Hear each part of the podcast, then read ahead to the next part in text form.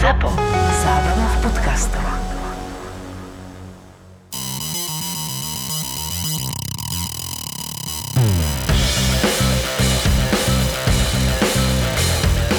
Dnes budeme rozoberať tému, na ktorú som sa tešila, odkedy sme začali robiť tento podcast.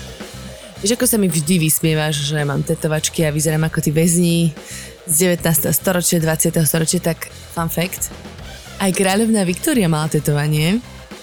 Hovorí sa to, že mala tetovanie, mal to byť e, pitón s tigrom, a dajme tomu, že ho nemala, ale tá informácia o tom e, rozšírila tetovanie v vyšších spoločenských triedách v 19. storočí a naozaj viacerí politici, významní politici 19. storočia e, ho mali.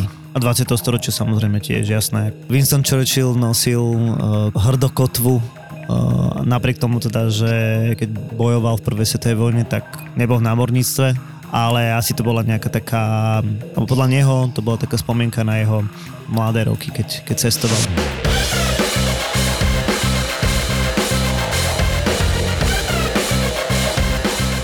Čiže boli tu s nami tetovania od vzniku civilizácií, akože počas celého ľudstva? Tak e, dá sa povedať, že veľký posun v tom skúmaní a tetovaní znamenal nález toho ľadového muža Öciho. Na jeho tele zakonzervovanom vláde sa našli e, vlastne tetovania vo forme nejakých takých čiarok na nohách, na litkách a na rukách. Môžeme povedať, že toto dosť posunulo tetovania, alebo teda históriu tetovania v Európe a vôbec až teda do toho 5. milénia pred našim letopočtom. Čiže história tetovania uh, je naša dnešná téma. Uh, najprv si vysvetlíme teda, odkiaľ pochádza ten pojem, že či tu bol odvždy, že tetovanie znamenalo to, čo znamená teraz, znak na koži alebo také niečo?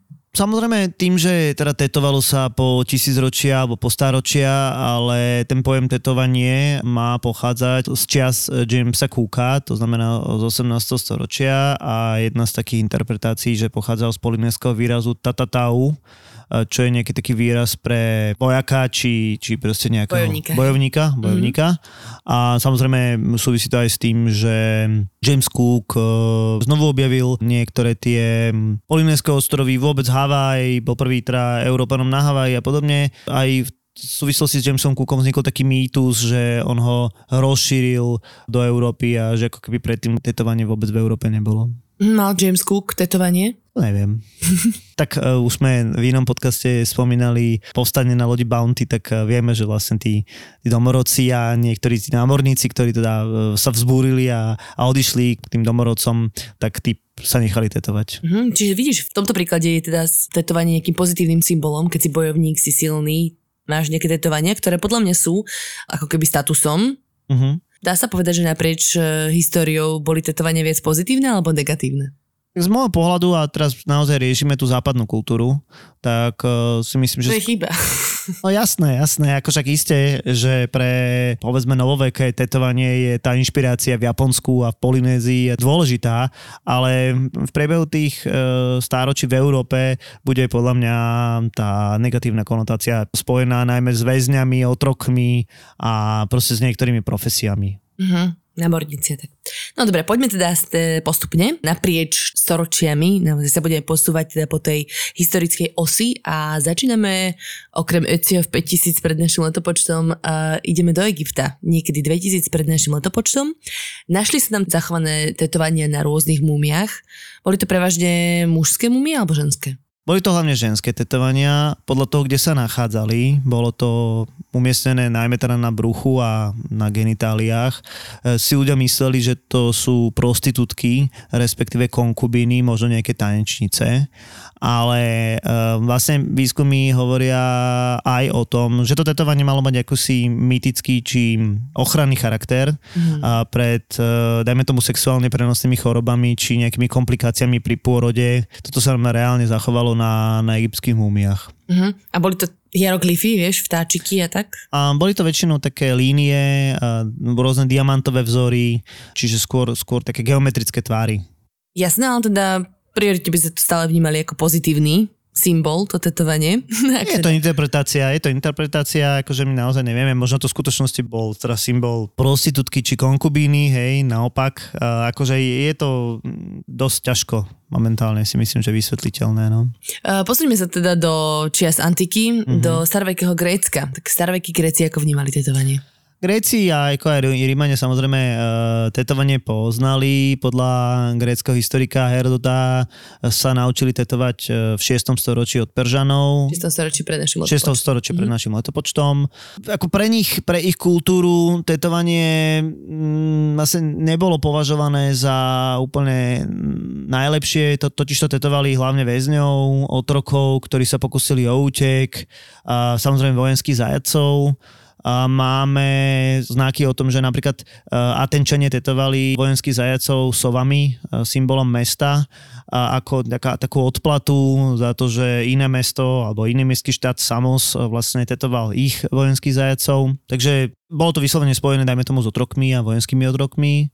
Dokonca aj tu názvoslovie, oni to nazývali Gréci Stizain, mm. myslím, od čoho sa potom odvodilo slovo stigma. Takže Ej. nemá to pozitívne zafarbenie. Akože e, musím povedať, že oni mali teda na, na to množstvo výrazov, ale všetko to súvisí s akýmsi zoznačovaním. Hej. Ne, nemá to niečo, nejaký špeciálny názov.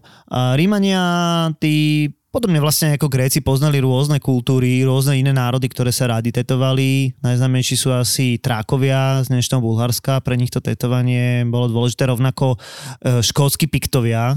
Mm. To je taký e, veľmi bojový národ, ktorý robil Rímanom pomerne veľké problémy. Už aj to piktovia je vlastne painted, hej, že teda boli... Piktogramy. Môže byť. Alebo obrázky, pictures. Takže obrázky, áno. A boli, boli výrazne tetovaní, mali teda veľké modré, zelené tetovania po celom tele, aj, aj po tvári. Rovnako to platilo pre Keltov, ktorým, s ktorými sa Rímania uh, stretávali.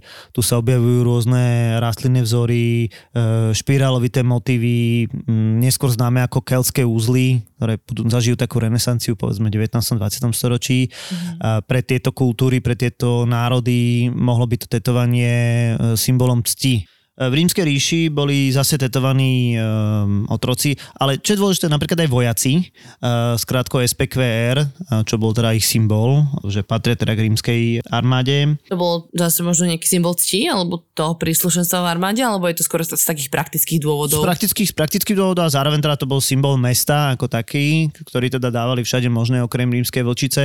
Keby sme uh, sledovali históriu vojenských uh, tetovaní, tak to, to, to, to akože významné. Mm. To Tetovaním označovali otrokov, ktorí splatili svoj dlh, hej, lebo však v staroveku jeden zo spôsobov, ako sa mohla stať otrokom, je mať dlhy a vlastne ako stratiť svoju slobodu. No a v prípade, že, že si si teda v rímskej ríši tieto dlhy odpracovala, tak uh, vlastne Rímania ťa označili nejakým tetovaním, že teda tvoj dlh bol splatený. Mm-hmm. No okrem toho císar Caligula teda tetoval aj gladiátorov, to je tiež celkom zaujímavé, um, ale tiež zase ako taký negatívny symbol, že sú verejný majetok. Celé to je vlastne o označovaní, aj tí mm-hmm. otroci, aj väzni, no nedáš im kartičku, im nezavesíš na krk, ano. ale je to jednoduchšie im to nakresliť na kožu.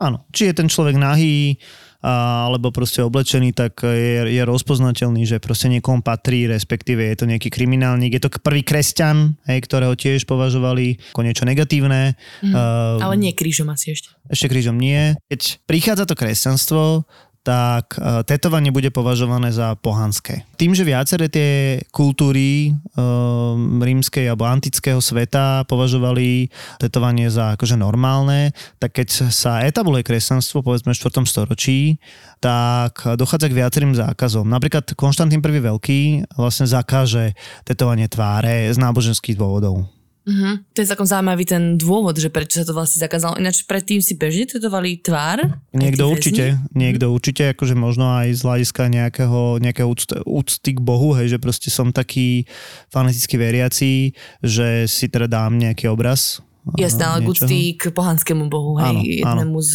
mnohých rímskych bohov, dajme tomu. No a teda práve císar Konštantín povedal, že to przní obraz boha v človeku, že preto zakázal tieto tetovanie na tvárach. To je celkom zaujímavé. Stredovek v tom pokračoval, v tom zakazovaní. Naozaj máme viaceré zákazy, napríklad z Anglicka, kedy už je teraz zakázané vôbec telové e, tetovanie, ale to samozrejme neplatí pre zúrivých severanov, Mhm. ktorí teda prichádzajú ako vikingov. Jasné, výbojné kmene, späť k ním. Áno, čiže zase e, sú to pohania, ktorí viedli sa pomerne veľké diskusie o tom teda, že či boli tetovaní alebo neboli. E, Máme viaceré arabské pramene, ktoré ich opisujú ako e, veľmi vzhľadných mužov s tým, že teda boli tetovaní modrým respektíve zeleným tetovaním v rôznych líniách a to sú napríklad tí vikingovia, ktorí prišli do Ruska, čiže tí variagovia. No a keď hovoríme o tom, že prišli do Anglicka, alebo teda v Anglicku, že to už bolo zakázané od 8. storočia, tak to hovoríme už o tom kresťanskom Anglicku. Áno, áno, áno. Lebo tak stále tam boli predpokladám nejaké výbojné kmene niekde, Kelti a tak. Hej, akože žili ako minority niekde v Bretonsku alebo v Škótsku, áno. O, Zároveň teda vieme, že napríklad tí vikingovia sa tetovali, tú, tú, tú farbu, ktorú získavali, e, získavali z popola a uhlia a to tetovanie bolo veľmi bolestivé, pretože sa vlastne tetovalo nožom, respektíve nejakým ostrým nástrojom, nejako, akože nejakou hygienickou ihlou a samozrejme aj následky potom mohli byť rôzne, hej, mohli dojsť k nejakým zápalom, takže používali rôzne liečivé rastliny na, na upokojovanie tej kože.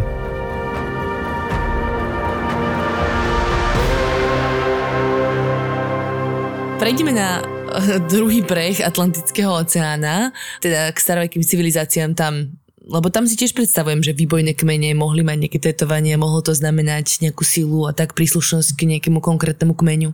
U mnohých týchto uh, kultúr sa nachádzajú tetovania. Vieme to podľa zakonzervovaných múmí či tiel z Južnej Ameriky. Napríklad v kultúre Nazca v Peru uh, sú tetované ženy. Rovnako tak inuitské ženy hore na severe alebo inuitské telá zakonzervované v vlade nie sú tiež tetovania. Tu sa predpokladá, že tie tetovania mali mať rôzny ochranný charakter, či už teda náboženský alebo pred nejakým akože nebezpečenstvom v zmysle prírodného nebezpečenstva. Mhm. Keď si predtým naznačil, že sa tetovali ostrými nástrojmi a často to bolo bolestivé, tak asi všade, hej, nie len vikingovia. Hej, áno, akože áno, jasné, no tak mali by sme spomenúť tých Polynézanov, kde to tetovanie má naozaj stáročnú tradíciu, niekde sa proste hovorí, že tie počiatky toho polynézského tetovania môžu siahať až do 2000 pred našeho letopočtu, ale vlastne ten spôsob toho tetovania je v tomto prípade si myslím, že ozvlášť bolestivý, lebo ten nástroj, ktorým sa tetuje, je pomerne tupý, ten drevený kolík, ak to mám nazvať, takže tam si myslím, že to bolo ešte, ešte horšie. Keď sme v Ázii, tak uh, by som v 3. storočí máme prvé známky o tetovaní väzňov v Japonsku. Mhm. A čo sa teda dosť dlho považovalo za vyslovene typické len pre väzňov. Začiatkom 20. storočia tie tetovanie začne používať hlavne Yakuza, s tým, že... Čo je japonská mafia? čo je japonská mafia, čo je maf- japonská mafia, s tým, že bude inšpirovaná samozrejme tými klasickými a japonskými drevorezmi a, a motívmi. Tie tetovanie Jakuzy budú pomerne veľké, samozrejme zase bolestivé a stane sa to takým symbolom celého spoločenského statusu. Jasné. Tetovanie v Japonsku je super fascinujúce, lebo jednak e, sa tými motívmi inšpiroval potom celý svet a druhá vec, Japonsko doteraz je na tie tetovanie veľmi háklivé, napriek tomu, že žijeme v modernom svete, tetovania sú bežné. V Japonsku napríklad nemôžeš ísť do verejných kúpeľov so žiadnym tetovaním. Musíš si ho zakryť. No a to je zaujímavé, že vlastne No. ako náhle to tetovanie máš, tak patríš k mafii. áno, no. áno, áno, presne tak.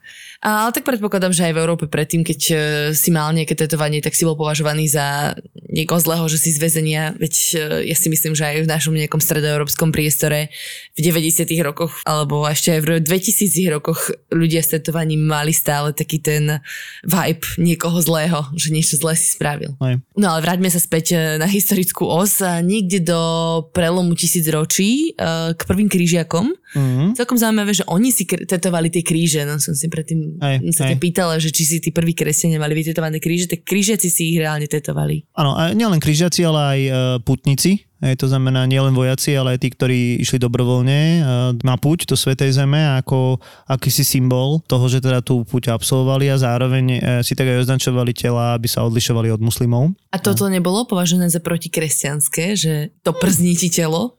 Čo, ako časom sa ten, ten obraz trošku menil, Ale ako ono to mohlo súvisieť aj s tým, a to bude napríklad rozšírené aj po ďalšie storočia, aj dajme tomu aj v 19. storočí, že ty si si to telo označila krížom preto, aby ťa tí moslimové nezotročili. Mm-hmm. Hej, aby ste ma nespravili nejakého kvázi janičiara alebo, alebo proste niekoho, kto by bol proste predateľný, lebo si mal akože znehodnotené telo krížom, mm-hmm. hej, a tým pádom vlastne sa vyhla, vyhla nejakému zotročeniu.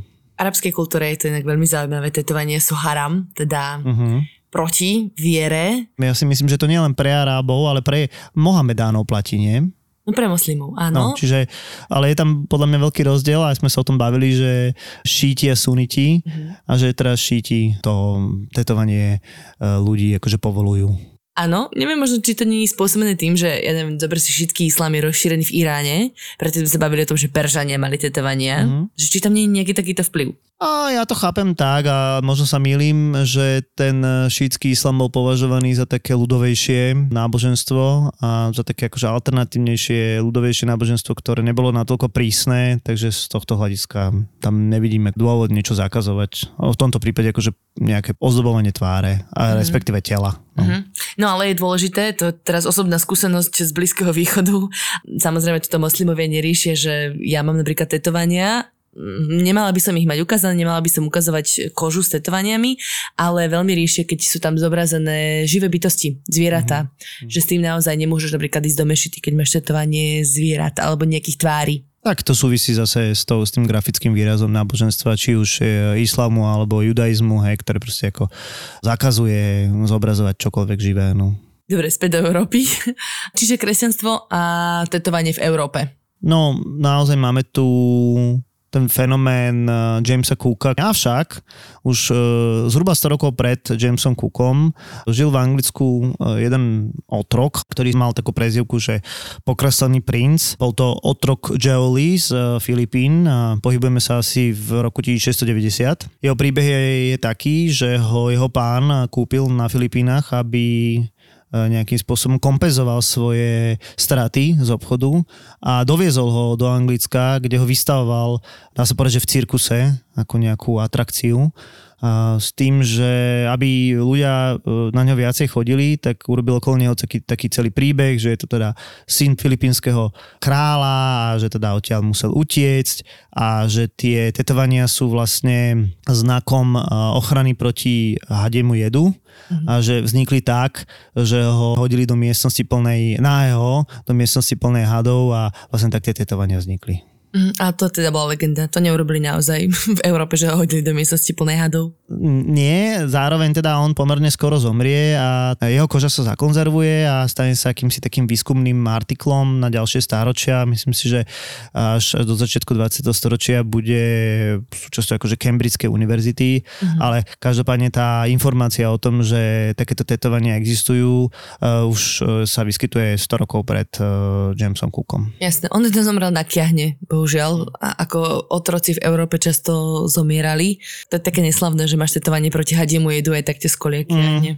Hej. Tomu Jamesovi Cookovi by som uh, dal, uh, nechcem povedať, že primát, ale povedal by som, že on môže za rozšírenie tetovania medzi najmä dvoma profesiami. A tak to nie je iba James Cook, to je celá tá jeho posádka výskumná, hej? E, áno, akože myslím tomu obdobiu, nie len akože Jamesovi Cookovi, ale tomu obdobiu tej druhej polovice 18. storočia. Tie dve povolania sú námorníci a baníci. Obe sú to veľmi nebezpečné povolania v danej dobe. Námorníci používali hlavne kotvy, uh, ako dá sa povedať, že akýsi ochranný amulet a zároveň akýsi symbol toho cestovania, kde všade boli. Uh, rovnako tak baníci proste ultra nebezpečné povolanie. Jasné, bolo to teda ochranné znamenie, ale tak stále spájané s týmito dvomi profesiami ja neviem, akože k tým námorníkom to mám také, že sa to možno spájalo aj s tými pirátmi, takže stále to boli nebezpeční ľudia potetovaní pre tú zvyšnú spoločnosť. No, určite to bola aj v tom 18. storočí síce stále menej, ale bola to lúza, alebo okraj, okraj tej spoločnosti, hej. Teraz nehovorím, že nejaký Komodor bol, bol tetovaný, ale týkalo sa to hlavne teda tých námorníkov. Jasné. Presuníme sa do 19. storočia. Tetovanie sa postupne rozširuje v Európe, najmä skrz práve tieto dve profesie, námorníci, baníci. No ale stále sa dostáva vyššie a vyššie do vyšších vrstiev. Ľuďom sa to asi páči, lebo však to vyzerá super. A teda od nejakého roku 1850 preniká aj do vyšších hradov. No a tu sa už vraciame k tej kráľovnej Viktórii, mm čo je teda bizar nad bizar, to som vôbec netušila, že pruderná kráľovna Viktória, ktorá akože neodhalila ani štvrť členku, mala vykerovanú anakondu s tigrom. Pitona. Ale uh, to je samozrejme akože povera, hej, my na, nemáme na to dôkaz. Zároveň táto povera mohla, tak ako som povedal, slúžiť na to, aby sa to tetovanie šírilo medzi príslušníkmi tej vyššej spoločenskej vrstvy v Anglicku, ale aj po celom svete. A vieme napríklad, že posledný ruský cár Mikuláš II mal tetovanie hada, mm-hmm. či draka, akože pomerne výrazné na, na zapestí. Malo to byť potom, ako prežil atentát v Japonsku, to sme sa už niekedy bavili. A zároveň mal ma tetovanie aj nemecký císar Wilhelm II, čiže to boli naozaj lídry Európy pred prosvetovanou. Ja si myslím, že to je spôsobené samozrejme aj rozpínaním kolónií, svet sa premiešava, sú európske kolónie, ktoré sa dostávajú ďalej a ďalej do sveta a práve aj do tých krajín, kde sú pôvodní obyvateľia, ktorí majú tetovanie. Vieš, to si tak akože predstavím ako britské imperium, je niekde v Polynézii, na Novom Zélande, v Austrálii, kde ľudia mali tetovanie. Áno, ja si myslím ale na druhej strane aj to, že je to taký symbol trošku rebelantstva, že títo ľudia sa nechali tetovať v nejakej fáze svojho života, lebo napríklad teda ten eh, Mikuláš v tom čase bol, bol mladý, hej. Čiže myslím si, že je to skôr tak akože životná fáza. Toto úplne vyjadruje tvoj postoj k tetovaniam. Ešte musíme jednu vec spomenúť, že eh, akože naozaj k tomu rozširovaniu tetovania prispeli vlastne dve veci. V druhej polovici 19. storočia bude pôsobiť e, v Amerike taký tetovač Martin Hildebrandt, ktorý v čase po občianskej vojne bude tetovať aj jedných, aj druhých vojakov. To bolo dôležité, pretože nepreferoval jednu skupinu a v tomto čase sa začnú rozširovať rôzne nacionalistické symboly, vlajky, e, rôzne zbranie a zároveň tí ľudia tým tetovaním vlastne prezentovali nejakú, nejaký názor na politiku. No a veľmi dôležité je vynález tetovacieho stroja, elektrického tetovacieho stroja. Samuel O'Reilly e, vynašiel tetovací stroj koncom 19. storočia. Je to v podstate klasická tetovacia ihla, ktorá vlastne funguje dodnes. Na tom princípe fungujú tetovacie prístroje. Lopárny prístroj? Elektrický som povedal. No.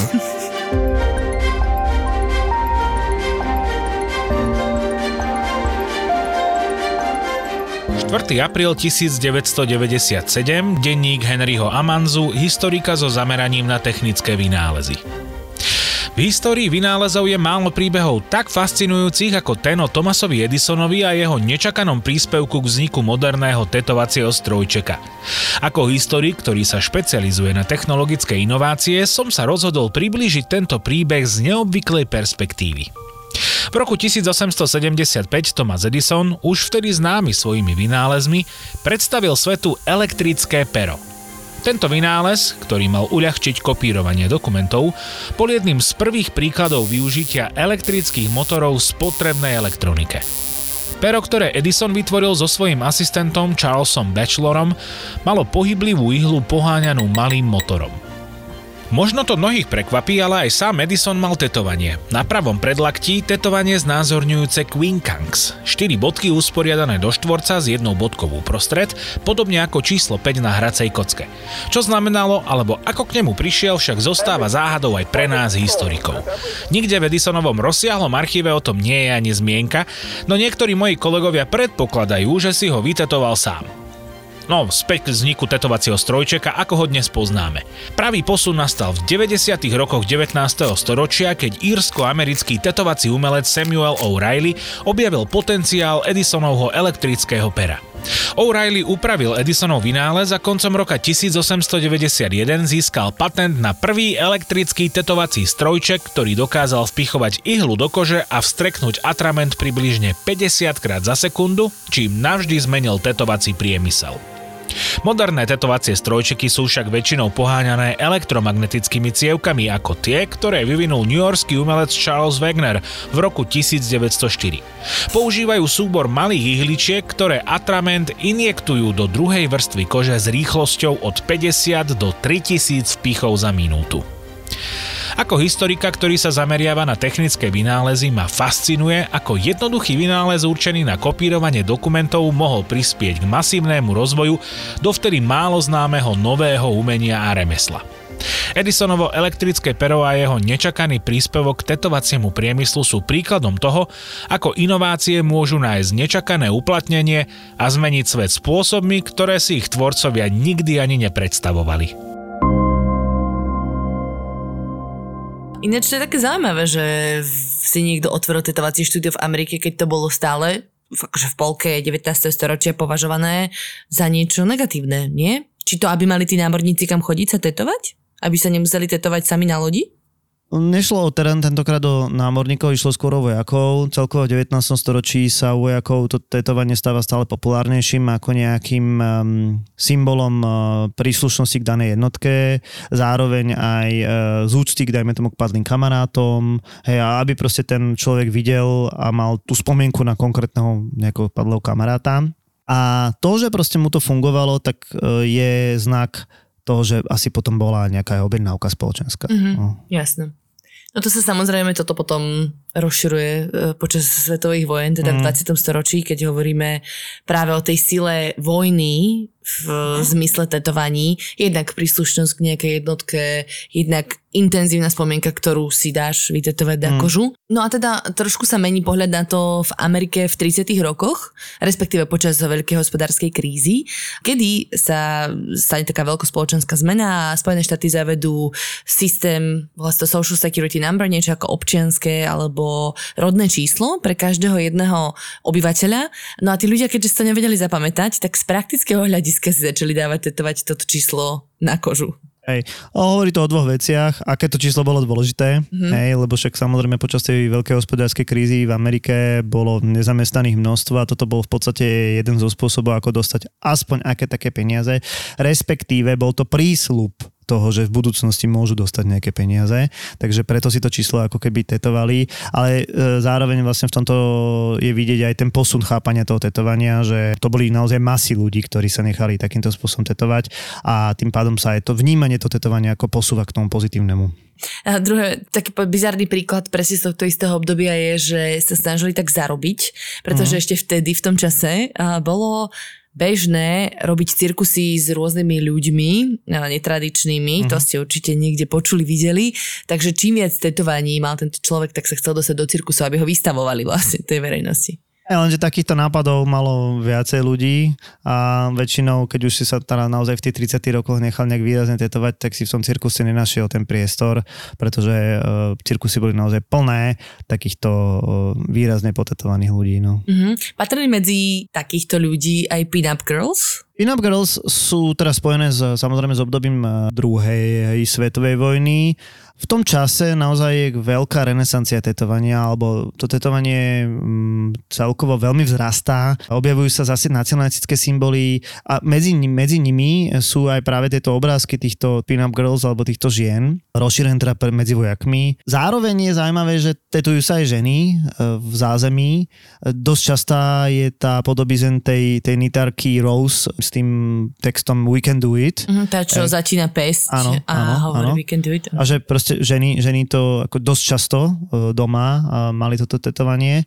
No a No to všetko je spôsobené tou vyhrotenou situáciou, Hej. hej. že si tak akože intenzívne prežívaš tie veci, čo sa deje okolo teba, že si to dáš vytetovať. Hej, we can do it, že sa chceš podporiť. A vždycky proste sú dôležití aj ľudia, ktorí to nejakým spôsobom propagujú, to tetovanie. No a v tomto prípade by som, by som určite spomenul uh, Betty Broadbentovú, ktorá teda bola taká celebritka a zároveň teda tetovania mala po celom tele a hrdo ich vystavovala. Takže uh, aj toto je taký akože posun vo vnímaní tetovaní. Because you know I'm all about bass, about bass, and no trouble. I'm all about bass, about bass, and no trouble. I'm all 16. január 1983, denník Michaela Thompsona, spisovateľa z Floridy. Bývam na Floride, len pár domov od Betty Broadbent. Dnes je to už staršia dáma, avšak v mladosti bola jednou z prvých potetovaných žien. A nehovoríme o žiadnej drobnosti. Jej telo pokrýva 565 tetovaní. Dnešné popoludne som strávil na jej terase a počúval som príbehy o jej živote, ktorý bol rovnako farebný a fascinujúci ako jej tetovania. Narodila sa v roku 1909 a už v mladom veku sa začala zaujímať o tetovanie. V 20. rokoch, keď bola ešte len tínedžerka, si dala urobiť svoje prvé tetovanie. A odvtedy neprestala. Stovky obrázkov na jej tele zahrňajú rôzne motívy od náboženských scén cez zvieratá až po exotické vzory. Medzi jej najobľúbenejšie patrili anieli, motýle, hady a dokonca aj portréty celebrít. Na hrudi má veľkého orla s krídlami rozťahnutými od ramena k ramenu. Na ľavom ramene sa jej týči majestátny lev, symbol sily a odvahy, na pravom stehne je zase drak, ktorý predstavuje moc a transformáciu. Z chrbta sa pozera Madonna s dieťačom. Každé Betino tetovanie má svoj príbeh a význam a ona ich nosí s hrdosťou. Raz mi povedala, že tetovanie pre ňu nie je len o kráse, ale aj o vyjadrení samej seba a o odvahe byť inou v dobe, ktorá to nevnímala ako zaujímavú a inšpiratívnu hodnotu. Betty však nebola len pasívnym plátnom. Sama sa naučila tetovať a stala sa jednou z prvých žien, ktoré tetovali v Amerike. Svoje zručnosti zdokonalovala počas cestovania s cirkusom, kde sa stretávala s mnohými skúsenými tatérmi. Ach, cirkus. Cirkus bol jej domovom, a to od 17 rokov. Vtedy sa pripojila k Ringling Brothers and Barnum and Bailey, kde sa stala hviezdou. Jej vystúpenia boli natrieskané. Všetci chceli vidieť nebojacnú dievčinu potetovanú od hlavy po pety, fascinovaní jej charizmou a silnou osobnosťou. Vtedy ženy neboli tak samozrejme samostatné a odvážne, ako sú dnes. Betty sa naučila jazdiť na koni, či dokonca na bičkovi, ako v rodeu a jej čísla mali obrovský úspech. Počas svojej kariéry cestovala po celom svete, stretla sa s mnohými slávnymi osobnosťami a dokonca sa objavila na obálke časopisu Life. Najradšej však spomína na výlet do Austrálie a na Nový Zéland. Táto cesta ju inšpirovala k experimentovaniu s novými štýlmi a technikami v jej vlastnej práci. V Austrálii sa zoznámila s aborigenským umením a na Novom Zélande s maorským tamoko. Tieto skúsenosti pridali k jej umeniu nový rozmer. Betty mi rozpráva o svojom živote s pokorou a humorom. Jej príbehy sú plné dobrodružstiev a zážitkov, ktoré sú niekedy ťažko uveriteľné. Nemyslím si však, že si vymýšľa. Na čo by aj? Veď už má 73 rokov. Prežila život plný umenia, cestovania a nekonečného objavovania. Sediac tu s ňou počúvam jej príbehy a uvedomujem si, že nie je len ženou s tetovaniami, je umelkyňou, ktorá prekročila hranice svojej doby. No a samozrejme nemôžeme nespomenúť, že počas druhej svetovej vojny mali tetovanie stále aj veľmi negatívny charakter označovania väzňov. Mm. A to sú teda samozrejme známe tetovania uh, ľudí z koncentračných táborov, židovských väzňov. Čísla. Zároveň teda boli tetovaní aj vojaci SS, e, ktorí teda mali najčastejšie vytetovanú krvnú skupinu. Vlastne neskôr mohli byť podľa toho, chvála Bohu, identifikovaní a postavení pred súd. Áno, až okrem jedného, to sme si už no. podľa mňa niekdy spomínali tiež v epizóde, že eh, ten neslavne známy doktor Mengele tak samozrejme ako príslušník SS mal mať tiež takéto tetovanie, ale zrovna v čase, keď sa tetovalo, tak nebol prítomný vo svojej vojenskej jednotke a preto aj keď ho potom neskôr naháňali teda v Amerike, už po druhej svetovej vojne, tak ho nevedeli tak rýchlo identifikovať ako iných nacistov, ktorí utiekli a mali tie tetovania SS. Zaujímavé osobnosti z tohto obdobia, ktoré mali tetovanie. No, spomínali sme Winstona Churchilla. Ten mal čo vytetované? Kotvu, aha. ko- kotvu. Mm. Uh, hovorí sa teda aj o Stalinovi, že teda mal tetovanie na hrudi. Ďalšia osoba, alebo ďalšia osobnosť uh, tohto obdobia, ktorá bola tetovaná, bola Frida Kahlo, ako umelkyňa. Dosť často používala aj uh, tieto svoje motívy, alebo motívy svoje tetovania v umení. Najmä u tých slávnych osôb sa to tetovanie dosť ťažko dokazuje. Stále to malo takú negatívnu, pre politikov by to mohlo byť akože chápané negatívne. No. Uh-huh, určite. Vidíš, keď si toho Stalina spomenul, tak v 30 rokoch v Rusku uh prebiehala taká tzv. suka vojny sa to volalo, neviem to úplne presne preložiť teda, ani asi nechcem. A teda to bolo, že väzni medzi sebou v Rusku si dávali rôzne tetovania a potom tieto gengy proti sebe bojovali.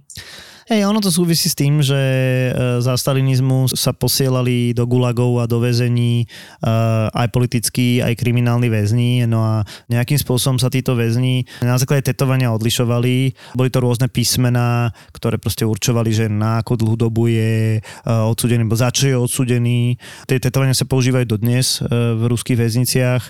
Asi najznámejšie sú tie hviezdy na kolenách, čo má teda znamená, že, že uh, nepoklakne ten väzeň pred nikým. Uh-huh. Je bizarné, že ako tieto tetovania sa vracajú v histórii, vieš, že všetci si dávajú rímske číslice, vytetovať, švabach, uh, fičí. Uh-huh. No v 50. rokoch popularita tetovania zase trochu klesla. To je taký nástup povojnového konzervativizmu. A kto sa tetoval, bol považovaný za rebela. Hej, bol považovaný za rebela, považovalo sa to za zdravotne problematické, uh, zase sa to objavuje už tý, u istých akýsi okrajových skupín, alebo by som povedal takých tých um, undergroundových skupín ako, ako bikery a tak ako si povedala rebeli. Jasno. A námorníci stále si to udržali, hej? Áno. To sa mi páči, že nepoľavili, že sa neprispôsobili masám a stále vytrvali v tom. Dobre, o 10 rokov neskôr sa zase situácia trochu zmenila, spoločnosť sa viac uvoľnila a Týka sa to aj veľkých sociálnych zmien v Spojených štátoch a západnej Európe. To sú najmä rôzne rasové zákony, tak myslím, že je to skôr také akože pozitívne nastavenie spoločnosti, ktoré priviedlo tetovania späť. Hej, inak je zaujímavá vec, že tetovanie malo taký, taký, takú spojitosť s reklamou Marlboro. Marlboro e, v Amerike bol prezentované v rámci nejakej akože kobolskej kultúry. Hej. Dosť, možno si to niekde videla, ešte v 90 rokoch boli také fotografie, ktoré predstavovali kouboja, klasicky niekde proste na americkom západe, ako človeka, ktorý fajčí a zároveň teda má tetovanie. Hej, čiže on akože uh, to tetovanie v americkej kultúre uh, bolo pre istú časť tej spoločnosti uh, spojené samozrejme s nejakým takým rebelantstvom, ale teda, aby som sa vrátil k tomu, čo si povedala, v 60 rokoch je naozaj veľký nástup tetovania spojený s tými veľkými spoločenskými zmenami, napríklad s vietnamskou vojnou. Naozaj veľa vojakov sa vracia s um, nejakým tetovaním, nejakou spomienkou na Áziu. Dostáva sa to do hudobného priemyslu. Mm-hmm. Janis Joplin napríklad Janis mala Joplin. tetovanie, ktoré po nej opakovali stovky Hej. fanošikov, fanošičiek. Ináč, aká bola situácia, že v Československu ohľadom tohto? Chápané absolútne ako niečo, čo je typické pre väzňov. naozaj väčšina väzňov, ktorí vyšli, tak mali nejaké tetovanie, najmä teraz samozrejme tí kriminálni väzni, takže tá konotácia bola vyslovene negatívna. Mm, aj keď... v celom sovietskom zväze, predpokladám. V celom sovietskom bloku, by som povedal. Ale aj tie, a tie tetovania boli aj... Uh akože by som povedal nekvalitné a naozaj bolo vidieť, že tie tetovania boli akože robené na kolene. No. Mm-hmm. No tak eh, v inej časti sveta sa postupne začínajú otvárať prvé tetovacie štúdia, alebo mm-hmm. no mhm. prvé už teda boli Hej. v 19. storočí, ale tak sa to vo veľkom rozširuje. No a začali sa objavovať aj tetovania, ktoré už sa nedali skryť. Lebo možno kým doteraz sa ľudia ešte snažili to akože občas prezentovať, občas nie, keď e, bolo treba ho skryť, tak sa dalo, tak zrazu sú celé pokerované rukavy, a zase to je akože spojené s nejakými konkrétnymi skupinami? A ja akože samozrejme, že súvisí to aj s, s hippies a vôbec s takým akože protestným hnutím 70 rokov. Zase sú tu osoby, ktoré to nejakým spôsobom šíria. Spomínala si teraz Jenny Joplin a môžem spomenúť Cher, hej, ako osoba, ktorá teda bola naozaj že veľmi známa v 70 rokoch. Dôležitý je Ed Hardy, ako mm-hmm. človek, ktorý sa stane takou, takým prototypom tetovača s vlastným štýlom, inšpirovaný práve tými námorníckými e, symbolmi a zároveň inšpirovaný tými japonskými tradičnými drevorezmi. To bude akože vyslovene popkultúra. Mm-hmm. Tu už sa dostávame aj do rôzneho že obdobia punku. Mhm. Pankači si dávali tetovania, ale zase stále je to akože re, taká rebelia, taký hey, symbol hey, protestu. Hej, ono sa to všetko zmení až 90 rokov rokoch, ale ako popri tom sa vedzú aj nejaké také praktické veci, že permanentný make-up, uh, mm-hmm. zároveň teda s tom nástup, nástupom plastickej chirurgie um, sa mnohokrát tetovaniami zakrývali rôzne jazvy, hej, čo akože z praktického hľadiska. V tých 90 rokoch uh, sa tetovanie stáva zmýšľaní spoločnosti uh, ne, zdravotne nezávadné, v zmysle uh, nič ti nehrozí, nedojde k nejakému zápalu, nie je to až také bolestivé, A, tak stále sa môže bar čo diať, ale Ja, jasné, no, jasné, že, akože. že jasné, úroveň hygieny a Áno. medicíny sa zvyšuje, takže e, to, či do teba niekto pícha ihlu, je už viacej bezpečné a môžeš si byť viac istý, že nedostaneš hepatitidu. No, toto je ten dôvod, hej, že napríklad naozaj niektoré mestá ako New York e, mali zakázané tetovanie z tohto dôvodu, čo si povedala, e, hepatitidy po 10 ročia, hej. A v tých 90 rokoch sa tie obmedzenia menia a naozaj zavádzajú sa obmedzenia hygienické, to znamená, že ja neviem, e, rukavica a tak ďalej a, a rôzne dezinfekcie. A zároveň si myslím, že je veľmi dôležité, že na scénu prichádza štúdia, ktoré dokážu odstrániť tetovanie. Aj keď je to zatiaľ veľmi drahé, ne, neviem ako v dnešnej dobe, ale v tých, Neviem, ja si ich dávam betetovať, neodstraňujem.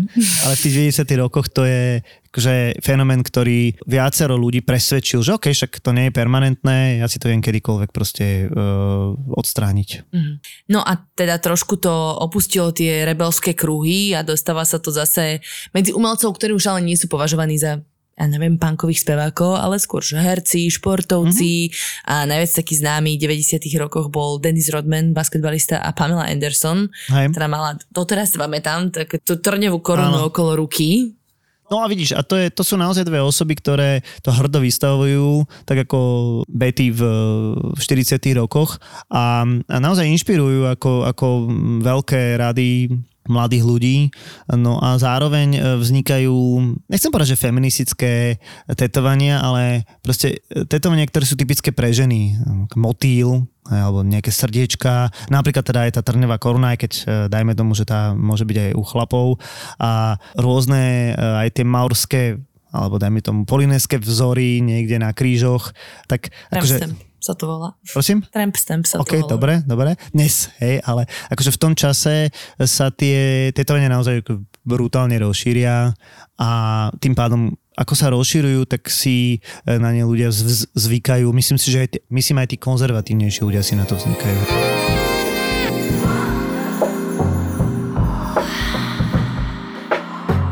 6. október 2015. Denník Julie Web, stážistky na oddelení pre boj proti obchodovaniu s ľuďmi a nelegálnej prostitúcii policajného komisariátu v Kolíne nad Rínom. Neverila som vlastným ušiam, keď mi hlavná komisárka pridelila moju prvú úlohu. Na komisariáte budem len mesiac, možno 6 týždňov, ale zdá sa, že sa čoskoro dostanem k niečomu veľkému. Na skúšku som dostala pripraviť podklady ku kontroverznej razii v Paši. Paša je najväčší verejný dom v Európe. Niekedy sa hovorí, že až na svete. To podľa počtu klientov. Vraj sa ich tam premelie až tisíc denne.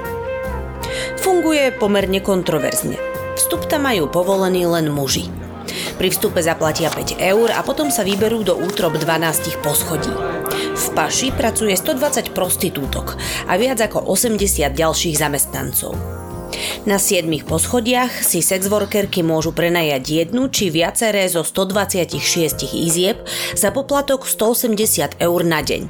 V tom je strava, lekárska starostlivosť a 20 eurová denná daň, ktorú úrady vyberajú za prostitúciu. To je aj vrátane kolínskej dane z potešenia. Tá je vo výške 6 eur. Zloženie obyvateľiek je pestré. Asi 30% sú Nemky. Zvyčajne nesedia v izbách, ale na chodbách a v ďalších spoločných priestoroch vyjednávajú so zákazníkmi, ktorí sa tam potulujú a hľadajú spoločníčku. Niektoré ženy bývajú vo svojich izbách, iné si prenajímajú druhú izbu, ostatné zase bývajú vo vlastných bytoch v meste. Paša je pojem. Je to bar, nočný klub, aj hotel. V roku 2009 tu koncertoval 50 Cent a povráva sa, že tam v roku 2004 zašiel dokonca Eminem, ktorý vraj jednu z prostitútok odviedol do nedalekého hotela. Ale nepodarilo sa mi preveriť, či je to pravda. Polícia Pašu pravidelne kontroluje. Nie sa čo čudovať. V minulosti bolo na takom mieste kopec incidentov. V roku 2003 tu došlo k tragédii, keď thajskú sexuálnu pracovníčku dobodal na smrť zákazník. Napriek tomu, že stihla aktivovať alarm, jej život sa už zachrániť nepodarilo. Bezpečnostná služba síce chytila vraha, ale pre ňu už bolo neskoro. V apríli 2005 po policajnej razii zatkli 23 ľudí, väčšinou pre podozrenie z porušenia imigračných zákonov. Našli sa tu aj 4 mladé dievčatá vo veku 14 až 15 rokov, ktoré mali pri sebe falošné doklady. Majiteľia verejného domu za to nedostali pokutu, pretože dievčatá vyzerali staršie a mali falošné doklady. Pri mojom rešerši som sa dozvedela aj ďalšie zaujímavosti o tomto bizarnom mieste, ktoré sa ale netýkali jeho kriminálnej minulosti.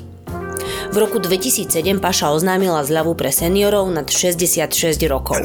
Tento krok vyvolal zmiešané reakcie. A tá druhá zaujímavosť súvisela s tetovaním. V roku 2008 Paša ponúkla doživotný bezplatný vstup mužom, ktorí si na predlaktie nechali vytetovať jej logo. Túto ponuku prijalo približne 40 mužov. Keď som sa to dočítala, nevedela som si predstaviť, že by som si dala na ruku vytetovať nejakú značku. Ani Zaru, hoci tu mám naozaj rada. Ale asi si to nedokážem predstaviť z perspektívy tých mužov. Oni asi majú pašu radšej ako ja Zaru. No, neviem. No nič, rešerž je hotový a ja uvidím, čo bude zajtra. O akciách nás samozrejme nikto vopred neinformuje. Ja len dúfam, že ma na nejakú skutočnú čoskoro vezmu. A že nestrávim celú stáž len rešeršovaním v kancli. Myslíš, že teraz je tetovanie statusom niečoho? Neviem, ty im povedz, ja tetovanie nemám, ale um, akože myslím si, že dnes už tetovanie je skôr naozaj estetickou záležitosťou, o, najmä teda u mladých ľudí. Ten pohľad na tetovanie je taký, že to nie je permanentné, že to viem kedykoľvek zmeniť, že to viem kedykoľvek odstraniť, prípadne teda vylepšiť, pretože jasné, že sa môže to tetovanie nejakým spôsobom časom, nazvime to, opotrebovať. Takže nie je to určite statusom nejakej spoločenskej skupiny, Čiže nemáš pocit, že ja som nejaký vyvrhel a rebelka, hej? Mám, ale nie kvôli tetovaniu. A keby si si mohol dať niečo vytetovať, tak čo by to bolo? Alebo nie mohol, počkaj, to by si už dávno spravil. Keby si žil v nejakom paralelnom vesmíre, kde by si si dával tetovanie, tak čo by to bolo? Oheň. Nie, počkaj, počkaj. E, Srdce, kotva, kríž. Ja, že logo tak bolo. Podcasty z produkcie ZAPO nájdeš už aj na YouTube. Už aj na YouTube. Tak naklikaj kanál ZAPO Zábava v podcastoch a daj nám odber. Aj na odber. Vieš, čo je oproti františkanskému kostolu v Prešove? Obchod mojej sestry. Plný malých, drobných vecičiek, z ktorých tvoje šikovné ruky dokážu vytvoriť krásne veci, ktoré potom zútulnia tvoj svet. Zavítaj pred Vianocami do kráľovstva fantázie. Ak rada tvoríš a vyrábaš, alebo hľadáš kreatívne a umelecké potreby, alebo aranžerský materiál, tak som ti u Segri vybavil 10% zľavu v jej e-shope Moja reprova. Objav so zľavovým kódom ZAPO10 tvorivý svet v e-shope Moja reprova. Link v popise epizódy a nemáš za čo.